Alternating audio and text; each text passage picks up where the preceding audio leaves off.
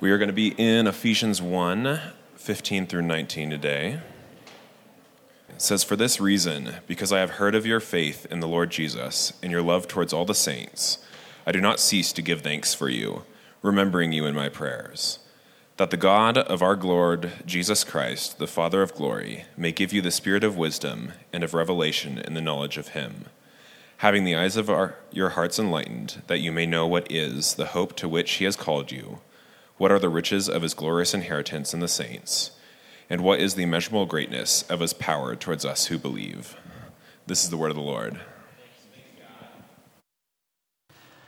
In 1991, a bargain hunter by the name of Teri Horton bought a $5 painting at a thrift store in San Bernardino. She thought a friend would like to put it up in her new trailer and her friend realizes like it doesn't actually fit in my trailer so she gives it back to teri and teri's like well this is awful. I actually don't even like this painting. And so some short time later she threw it into her garage sale where a local art teacher came by and said do you realize that's a missing jackson pollock original? And it's worth tens of millions of dollars Imagine possessing something invaluable and not knowing it, not appreciating the significance of what you have. I think that, in fact, happens all the time, and it's the purpose of our text that we come to this morning. And here's what I mean. As I just prayed, Paul has just given one of the greatest summaries of Christian theology that's ever been written, verses 3 through 14 as we looked at last week, he's basically saying God the Father initiated, he authored our salvation. Jesus Christ, the second person of the Trinity, accomplished that salvation through the shedding of his blood. And then the Spirit comes to apply that salvation to our lives. And so he's saying, by sheer grace, God chose us and predestined us and forgave us, redeemed us, adopted us, and lavished his riches upon us to the praise of his glorious grace. And we're like, yay, great theology. But my concern, which is, I think, a reflection of Paul's concern, is that many of you know this theological truth, but you don't really know it. Like, many believe in God, and you're genuinely saved. It's not like you're, you're not saved, but you go on living your day to day lives as if nothing has changed except your final destination like I'm saved for heaven, and, and you are. But what Paul is praying here is that we might understand the present day benefits of verses 3 through 14. That we're not just waiting for some future promotion or graduation to finally receive these gifts. And so here's the one big idea of this prayer God wants you to understand the benefits that are yours in Christ, He wants you to comprehend, He wants you to enjoy the benefits that are yours in Christ. And this is a driving passion of the Apostle Paul once Jesus meets him and arrests his life and rescues him from religion and saves him with the gospel his, his whole passion is I want people to believe the gospel, but I want them to work it down into their everyday lives so it's incredibly practical. So, this is why Paul is out planting churches and preaching the gospel in the first place. It's why he's writing all these letters to all these churches, like reinforcing and unpacking the gospel and applying it to all these different things like marriage and relationships and what we do with our speech and our words and all kinds of things. And it's also why he prays this particular prayer that, Lord, I want believers to know you more fully. I want, you, I want them to understand your gifts more fully. So there, there are four things we're going to do to unpack this theme this morning. Again, it's God wants you to understand the benefits that are yours in Christ. And we're going to look at this prayer, and we're going to see there's a cause of Paul's prayer, there's a character to Paul's prayer, there's a central request, and then there's kind of the content, okay? So, cause of Paul's prayer, you notice where we started this morning, verse 15, he says, for this reason. And then because. And so he's going to tell you the reason that he's praying for these believers. But before I come to what he's thinking, I want to ask what you're thinking in terms of when and why do you pray for other believers? Hopefully most of you are in a small group, a gospel community, And in that community or in a community of your friends, you're probably sharing requests with each other or sharing burdens, things that are going on in your life. And so, very often, our prayers for fellow Christians sound like, Lord, I have a friend going through something, or they've, they've applied for this job. It'd be a great step forward for them. I'm praying that they, they get this job, this promotion. Um, I'm praying that you direct them in your will. They're seeking your will. They're praying for direction, leadership in a couple areas of their lives. I pray that you provide that for them. I've got friends that are sick, friends that are hurting, friends that are broken in their physical bodies. I'm praying for them. I'm praying for their relationships, their marriages to be strong, their friendships to be healthy. We're, we're often thinking of all these tangible needs, and these are all good. Okay, this is not a rebuke. As your friends just say, here's what I'm going through, the fact that you would pause in your day to take those things to our Heavenly Father on their behalf, that, that's good. That's healthy. That's great. But it's not enough. Because notice here, the cause of Paul's prayer, so verse 15 again, for this reason, and he says, Because I have heard of your faith in the Lord Jesus and your love toward all the saints. And I want to stop there for just a moment. So he's saying, I, I heard of something, kind of word of mouth. And what he's reflecting on is, remember, going back a couple weeks, Paul planted this church in Ephesus. He spent two to three years there, reasoning in the synagogue, then reasoning in the school of Tyrannus, more like an ancient secular university. So he's, he's growing a church and he's equipping elders to minister to the church and shepherd the church in his absence. But now he's probably been gone for most commentators, historians think probably four or five years since he's been back to Ephesus. And he's now living under house arrest, probably in Rome. But as he's under house arrest and is not so much free to come and go, others are free to come to him and talk to him and update him on how are the churches doing. So he's reflecting on someone's come and they've shared with me this report. And this report has focused on two things in particular your faith in the Lord Jesus Christ and your love for the saints, which is just a way of saying your love for other Christians. So you're like, so, so what's the issue? Like, what's the problem here that he's praying for? Um, there isn't a problem.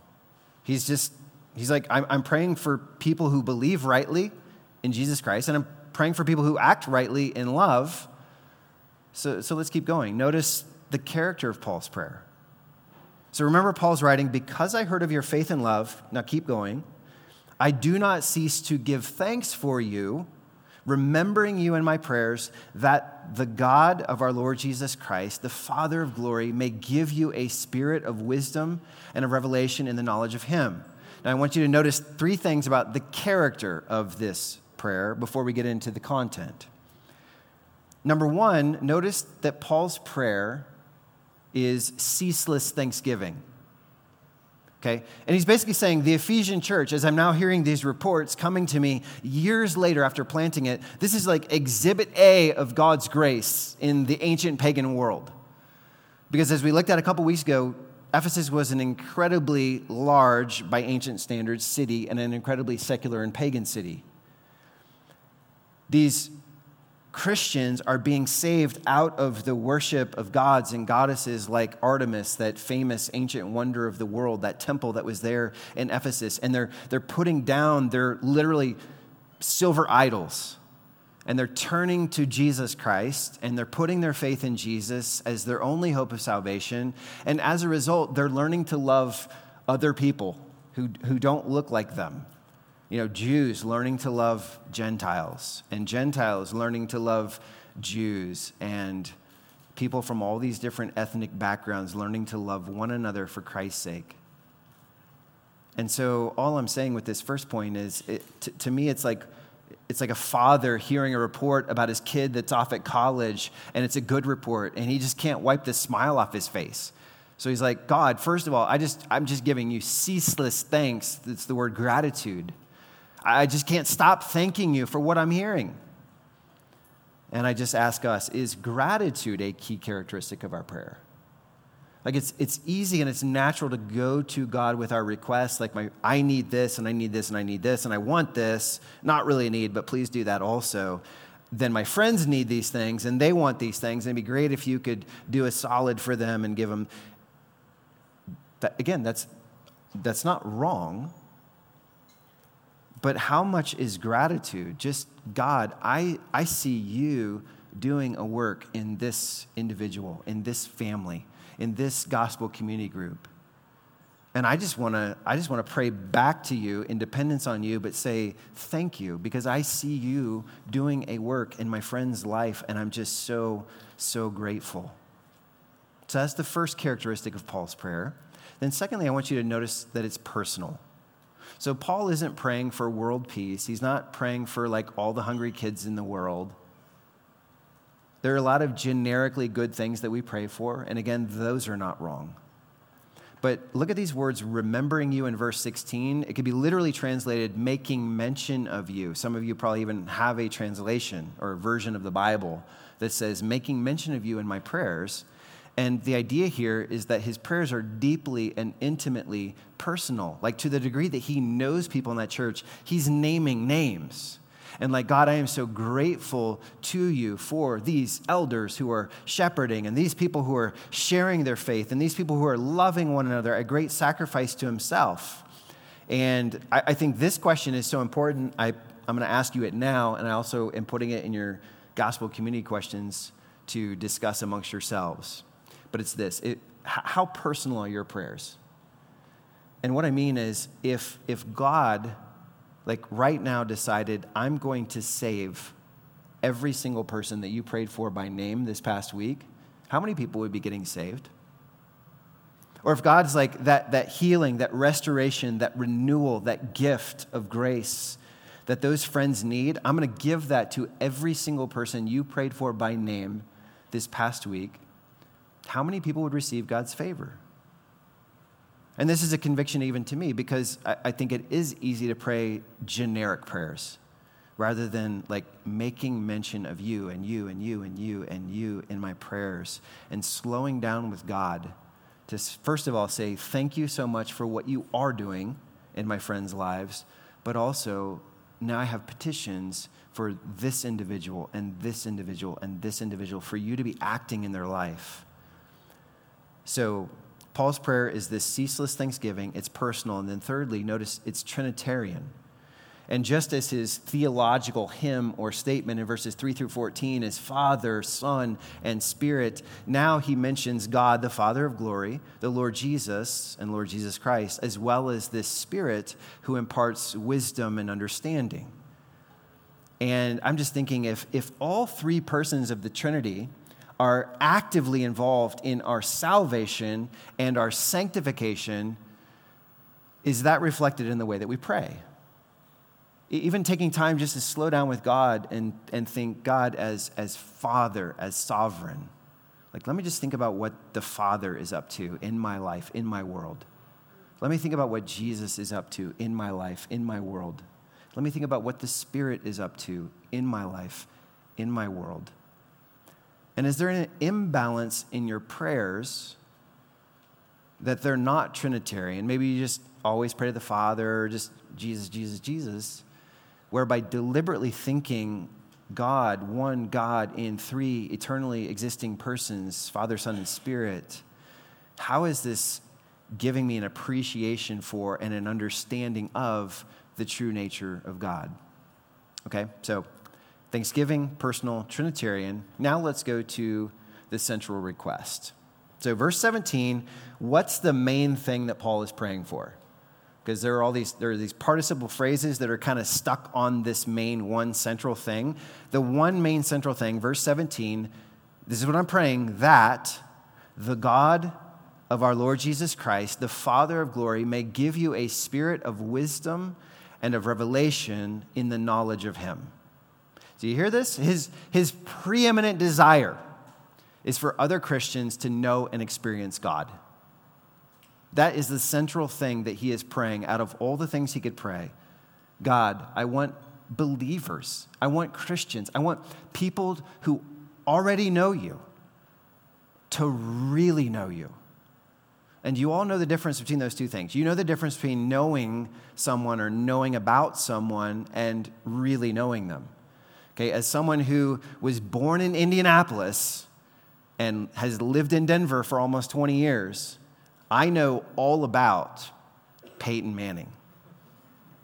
I do not know Peyton Manning. I wish I did know Peyton Manning, but I, I cannot honestly say that I have any experiential or relational knowledge of Peyton Manning. I just, I know intellectually, I know lots of stats.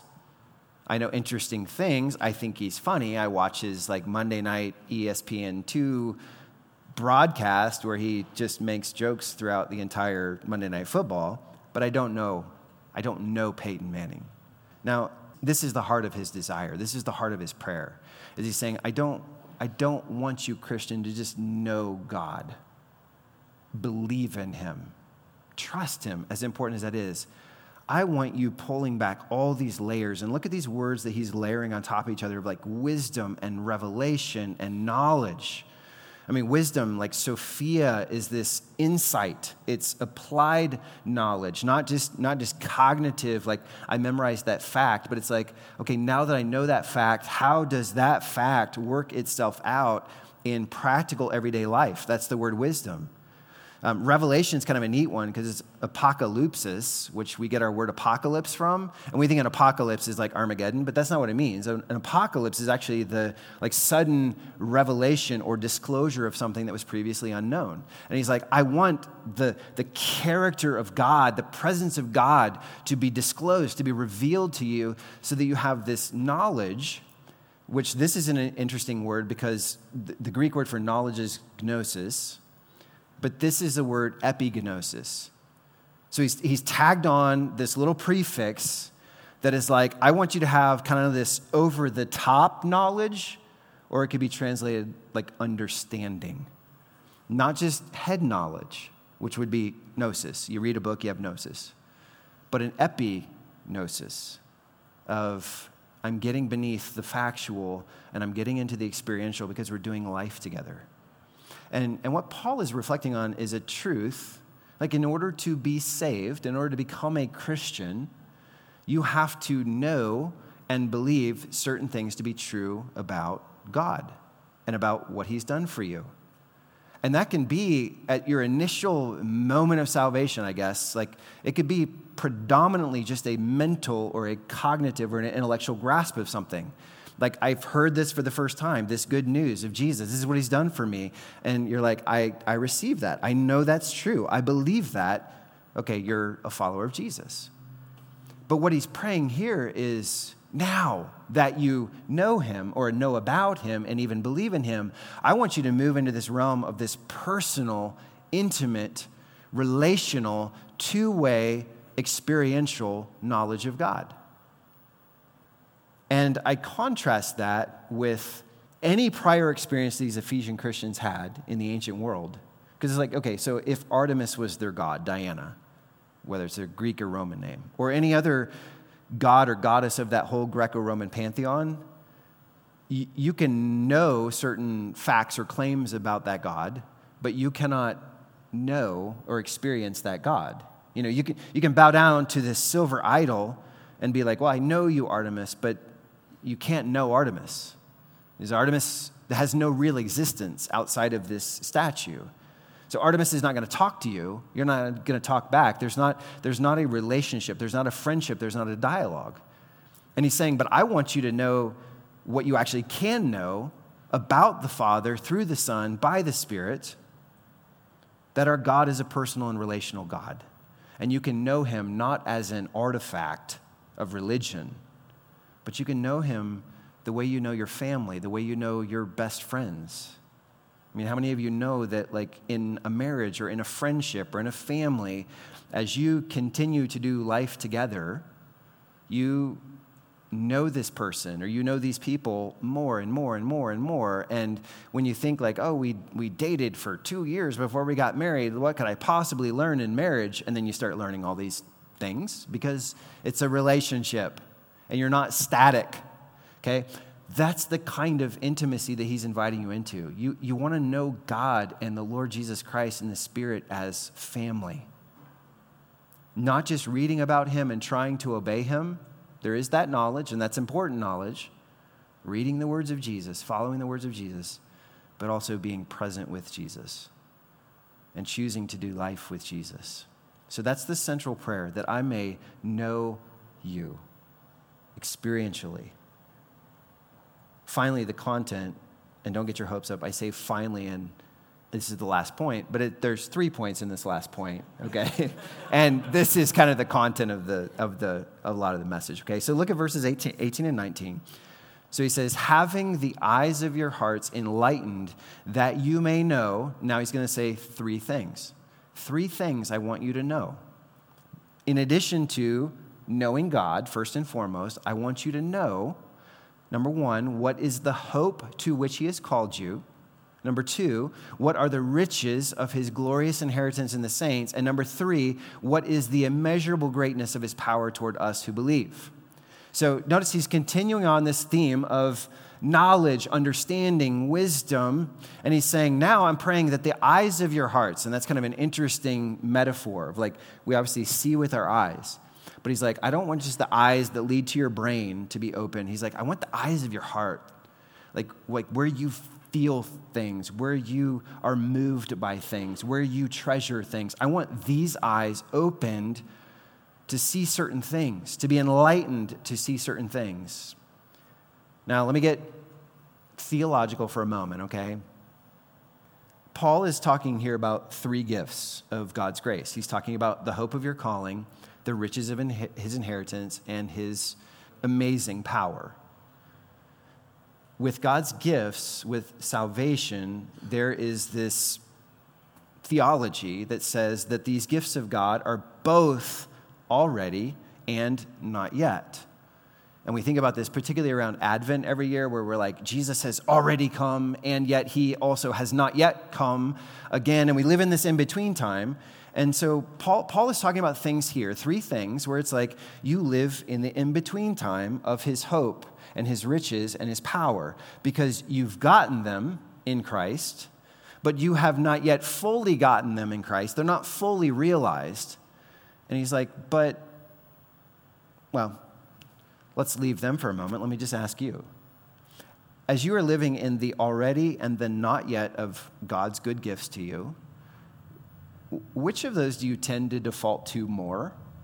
Do you think, like, I already have all of the riches of God in Christ, and I have his power that raised Christ from the dead, and I have all this hope? And yes, in the in between time, like, life is hard in a broken world, and there's so much pain, and I'm tempted, and I sin, and I fall, but I already have all this stuff, so I'm good.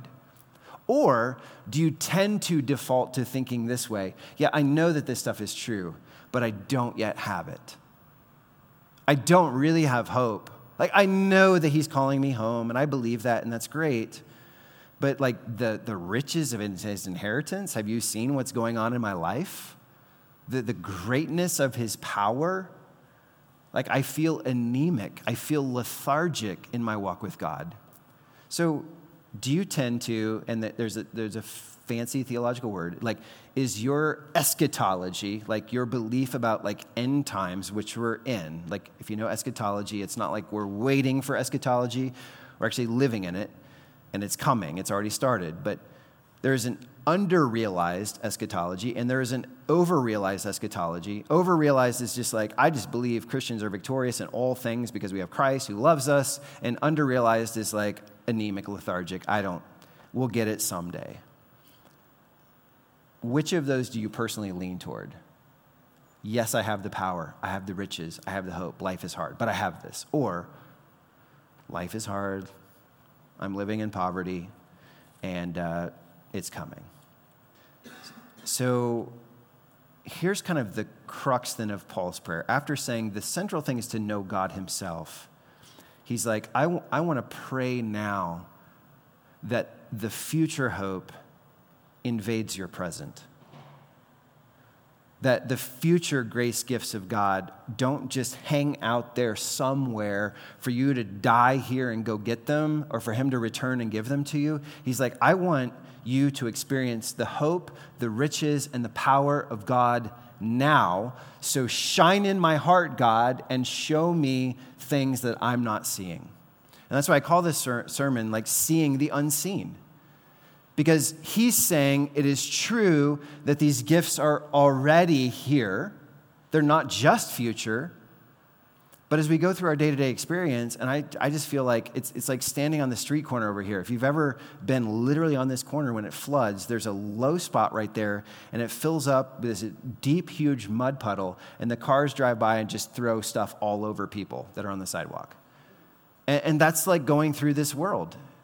Is you're like, even the stuff I want to see, all the time stuff's just getting thrown at you and you just you're just like i got all these layers and i'm trying to see god and this this is his prayer. God you do something to invade their present with your future and show them that it's also for right here and now. And i love this word illumination or enlightenment it's the same word. Um, i could illustrate this way. All of you know what a prism is like you played with these at some point in a science class right this little triangle of glass, and you take that triangle of glass and you get it at the right angle, and this white light that's coming into the prism is refracted into its different wavelengths of light. So you see what? Roy G. Biv. the rainbow. And you realize, like, wow, there, there's this device that lets me see there's more here than meets the eye. And he's kind of praying something like that of like the light of God needs to shine in and be refracted in your life so you don't just see one thing like, yeah, the hope of his riches and all that, that's great. But it gets refracted into this glorious rainbow like display of all that God is up to in our lives. But it's even better than that. Because really, what Paul is praying to continue the analogy of the prism is like, I don't just want Christians to see Roy G. Biv, I want them to see ultraviolet and infrared that are off the spectrum of visible light. And I want them to see gamma rays and X rays and microwaves. And when you start doing that, I don't know if you're like me, when you start realizing there's all these wavelengths of light that are functioning not as just like visible light, but as something entirely different, like heating your food from the inside out, or like taking pictures of what's inside your body, I feel really small because you, you look at this whole spectrum of light and you're like, what we see is like this much. But I think that illustrates what he's praying is these other things are there. These other wavelengths are there all the time. God, open my eyes to see what I'm not seeing. And I, I, mentioned these three things. Let me just take a couple moments on each of these. But the, the first thing he's saying, God, open our eyes to see the unseen hope of our calling. Now, how do we use calling today? We use it to say, like, God called me to a particular vocation or task. And to be fair, Paul uses that word this way when he says, I am called to be an apostle of Jesus Christ. So he's like, God called me, he summoned me to the task or the role of being a messenger of his. But for Paul, the calling was not primarily to a task or a role, but to a relationship. That's why if you like just let your eyes drift up the page a few verses, you'll see what does he believe the hope of the calling is? Well, the calling is into adoption. The calling is into relationship. Like we were orphans and strangers and aliens, aliens, but God, in His mercy, through Jesus Christ, has adopted us into His family. He's called us, chosen us, predestined us into His family. And so for Him, calling is first and foremost about relationship. And then secondarily, it's about identity and it's about lifestyle. Because he goes on to say, we've been called saints, we've been called holy and blameless. And his point is even when you don't feel adopted, even when you don't feel holy, you are, as a follower of Jesus, because God is the one who called you. Okay? That's why he can refer to the hope of our calling, meaning uh, the biblical word hope is not like a, a pie in the sky, wishful thinking. It's almost the opposite. The word hope here, elpis, means like a confident expectation because I know the one who promised me these things and I confidently expect him to do what he's promised. So my adoption, my holiness, is not merely wishful thinking, it's a confident hope. And what Paul is praying here is God, I want the church to know and experience the confident expectation that you will finish what you started in them. You have called them to adoption, so they will be adopted. And you have called them to holiness, so they will be holy. That's the idea of this calling, this hope. Secondly, he's praying, shine the light, God, on the riches of our glorious inheritance. Okay, some commentators take this to mean that we are the glorious inheritance of God, we are the possession of God. And, and Paul certainly says that other places, that you know, in the Old Testament, God chose Abram, like just, just chose him by free grace. Abram was doing nothing right that God would be like, ooh, you're spectacular, let me choose you. He just chooses him. And then there's this Hebrew people that are the covenant chosen people of God, his purchased possession, the Old Testament says. Now we come to the New Testament, and through Jesus, we realize like he's adding Gentiles to this treasured people, this possession. And so you could take that that way here. I don't, I don't have a problem with that. I actually think the focus here is not so much on we are the inheritance of Christ, but rather we get an inheritance through Christ. Okay, so he's saying, since we've been adopted, since we're now the children, the sons of God by grace through faith, we get the full inheritance that Jesus has earned as our true elder brother. Now, think about that. We often live as if God is stingy or he's cheap. And maybe that's because a lot of Christians don't have a lot of material things. And you could be like, especially with inflation right now, I'm really struggling financially, or this got taken away from me, or I had to, had to pay this cost I wasn't expecting to. And it just doesn't feel like I have the riches of heaven and earth like at my disposal. But that's why Paul is praying, God, open their eyes to see the unseen riches that God has stored up for them. Help them to believe and know that this is true and to live in light of it. That's the riches of his glorious inheritance. Then the third thing that he's praying, God, open their eyes to see and believe, is the immeasurable greatness of his power toward us. Okay, so he says, the, the immeasurable greatness of his power toward us who believe, according to the working of his great might. And so we don't miss this one. He's heaped up four different words. So if he's like writing poetry, you know how poets will say the same thing in multiple different ways to kind of give you a little dif- different inflection or angle on understanding something. Four words here. The first is power, the Greek word dunamis, which is like this potential, raw, inherent power, just what it sounds like.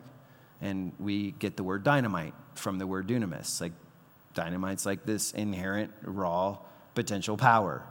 You light something and it blows up stuff. It has a lot of strength, a lot of power. That's the first word. He's saying there's an immeasurable greatness of his power. Then he says working, which is the word energeia. We get our word energy from it. And it's like how something functions is the, is the energy of it. Then he uses his word great, which is the word kratos. Kratos as in democracy or an aristocrat. It's that suffix.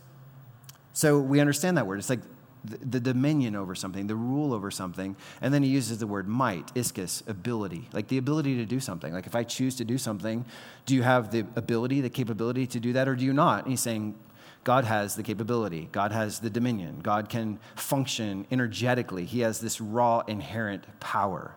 And notice he says this power is immeasurably great, which is literally extraordinarily megathos. So I like that too.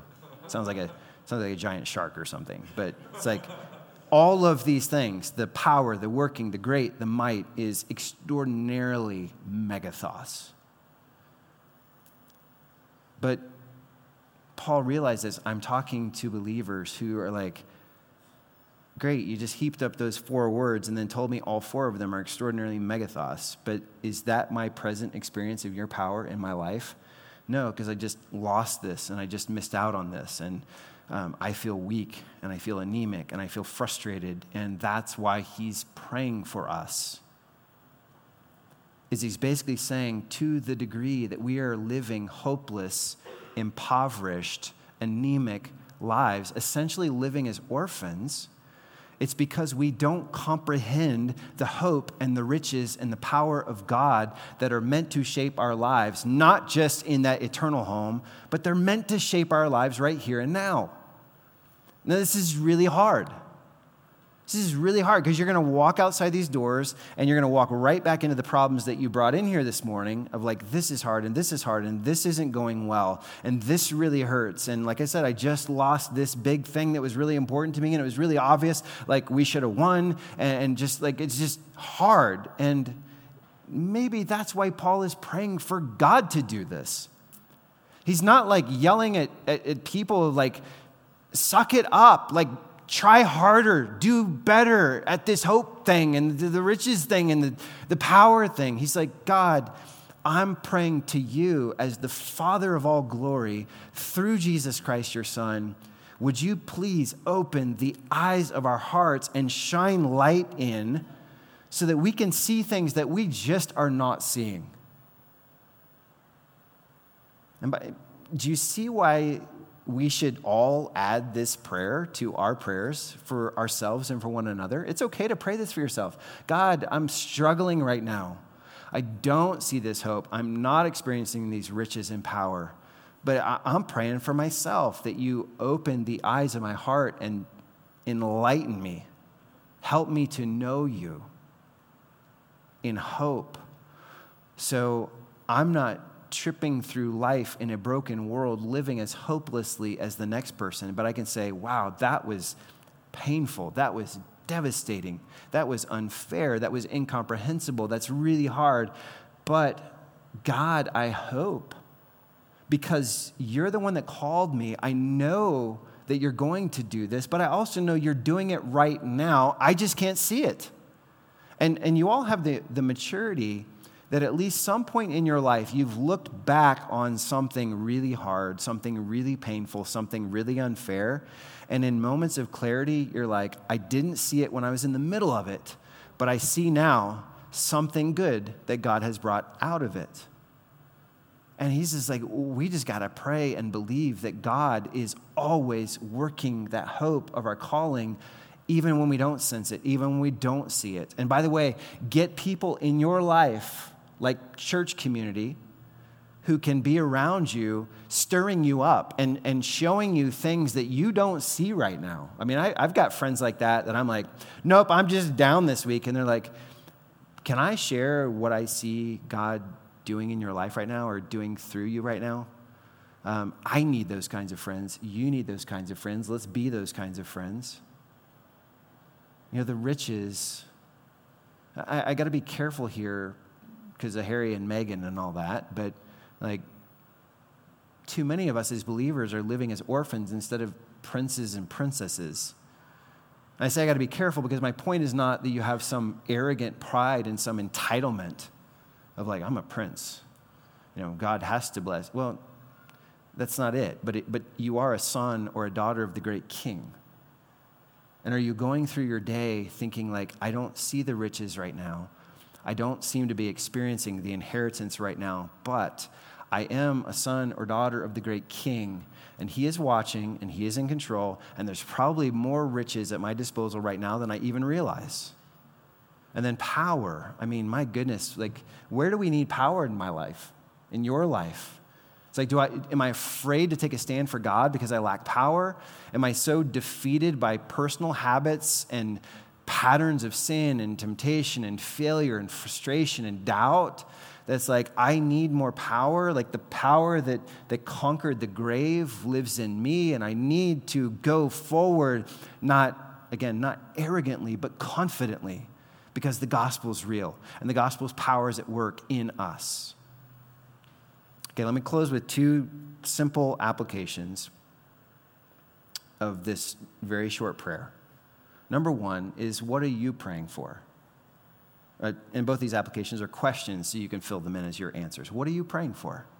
Do your prayers, like prior to today, sound anything like this? It's like, yes, the promotion would be nice. Yes, doing well on that test would be great.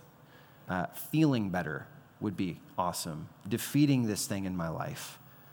But if you get all those gifts that you're praying for, and you don't get more knowledge of God, what have you gained? If He gives you right now everything that you're praying for materially, but you're not knowing and experiencing and resting in the hope and the riches and the power of God, you're miserable. But if you don't get those material things and God shows up in your life and says, Let me, first and foremost, let me just show you myself. Let me take you by the hand, as it were, and let you know I'm here and I'm present and we're doing life together. And let me, let me open your eyes to see what you're not seeing right now about this hope and these riches and this power. So let's pray for ourselves and our friends like this. God, open our eyes to know you more intimately. Help us to believe that every experience of our lives, the lowest low and the highest high, the good, the bad, and the ugly, it's all leading us into a greater awareness of your presence, your character, your faithfulness, your purpose for our lives. So help us to live hopefully, richly, powerfully because the seeds of your future grace are already planted. They've already taken root and they're growing. What are you praying for? And number two, how is your present being shaped by what you know to be true of your future? How is your present being shaped by what you know to be true of the future? Um, so imagine you knew that a rich relative of yours was going to give you a million dollars tomorrow, but your mortgage payment's due today, would you be wringing your hands and being like, oh no, I don't have the cash to cover my mortgage payment? Or, uh, sorry, Dave Ramsey, would you just put it on your credit card? If you knew I'm getting this tomorrow, you would not have any worry about saying, it's as good as if that future gift is already mine and i'm going to live today in the reality of i'm not going to wring my hands i'm not going to be anxious i'm not going to be worried i'm not going to break down in tears i'm going to live like what's coming tomorrow is as good as it came today and I think that's exactly why, in part, God gives us glimpses into the future grace because He intends for those promises to transform every single day that we're living now. Brian Chapell puts it this way All of the resources of heaven are our inheritance His mercy, His providence, His provision, His promise, and eternal life, and are ours to claim because He is our Father. Further, this means that God provides us the treasures of heaven, whatever is needed to fulfill His purposes in our lives. The riches of God are our sure inheritance, and as such, we can leverage our estate against present trials and challenges, knowing that they are not greater than what God will provide for us. And I like, eh, eh, like having a wife in real estate, I locked in on leverage our estate because I see her doing this all the time. It's like this. How many of you own your house outright? Congratulations, you guys. I love that. I love that for you. Um, I don't. I have a long way to go especially with interest only mortgages. I have a really long way to go. But here's the picture it's like, we talked about this last week. When you make a deposit on a house and you start making those payments, you don't have to wait until you make all 360 or whatever payments, whatever your loan term is, before it's like you own the house. Now, you, you both already and not yet own it if that makes sense. Like the bank is not sitting like the your house doesn't do any good for the bank for it to sit empty. They want you to live there. They want you to treat it like yours. They want you to take care of it and they want you to make their, your payments, okay? But you already not yet own your house.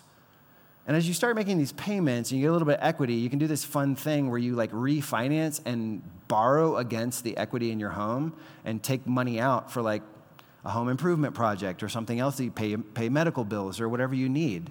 And that's kind of a picture of what he's saying here is like, if you know this whole thing is like already but not yet yours, how are you leveraging your estate, which is actually yours in Christ, to live a certain way now? So instead of going through life like risk averse and just being like, well, I don't, I don't know, like I couldn't take that risk for God because what if I lost? Well, I mean, we can talk about that because we've lost and like we're still here, okay? It, it's, it's okay. And in a way, you can be like, that's on God. And He is way wealthier than any of this stuff that, that I've lost or that you've lost. So we can keep going and we can take the next risk for His glory because we only got so much time down here. And I don't want to just be squandering it, living anemically, living hopelessly, living like a poor orphan instead of what I actually am. And that's why I say this whole prayer is God wants you to understand the benefits that are yours in Christ.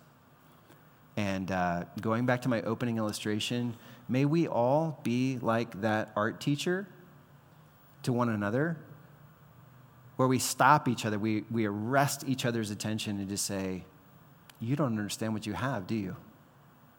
Let me tell you. Let me help you understand in Christ what is actually yours and in community, in love, help one another actually live as if this future gift is a also present reality to the glory of God.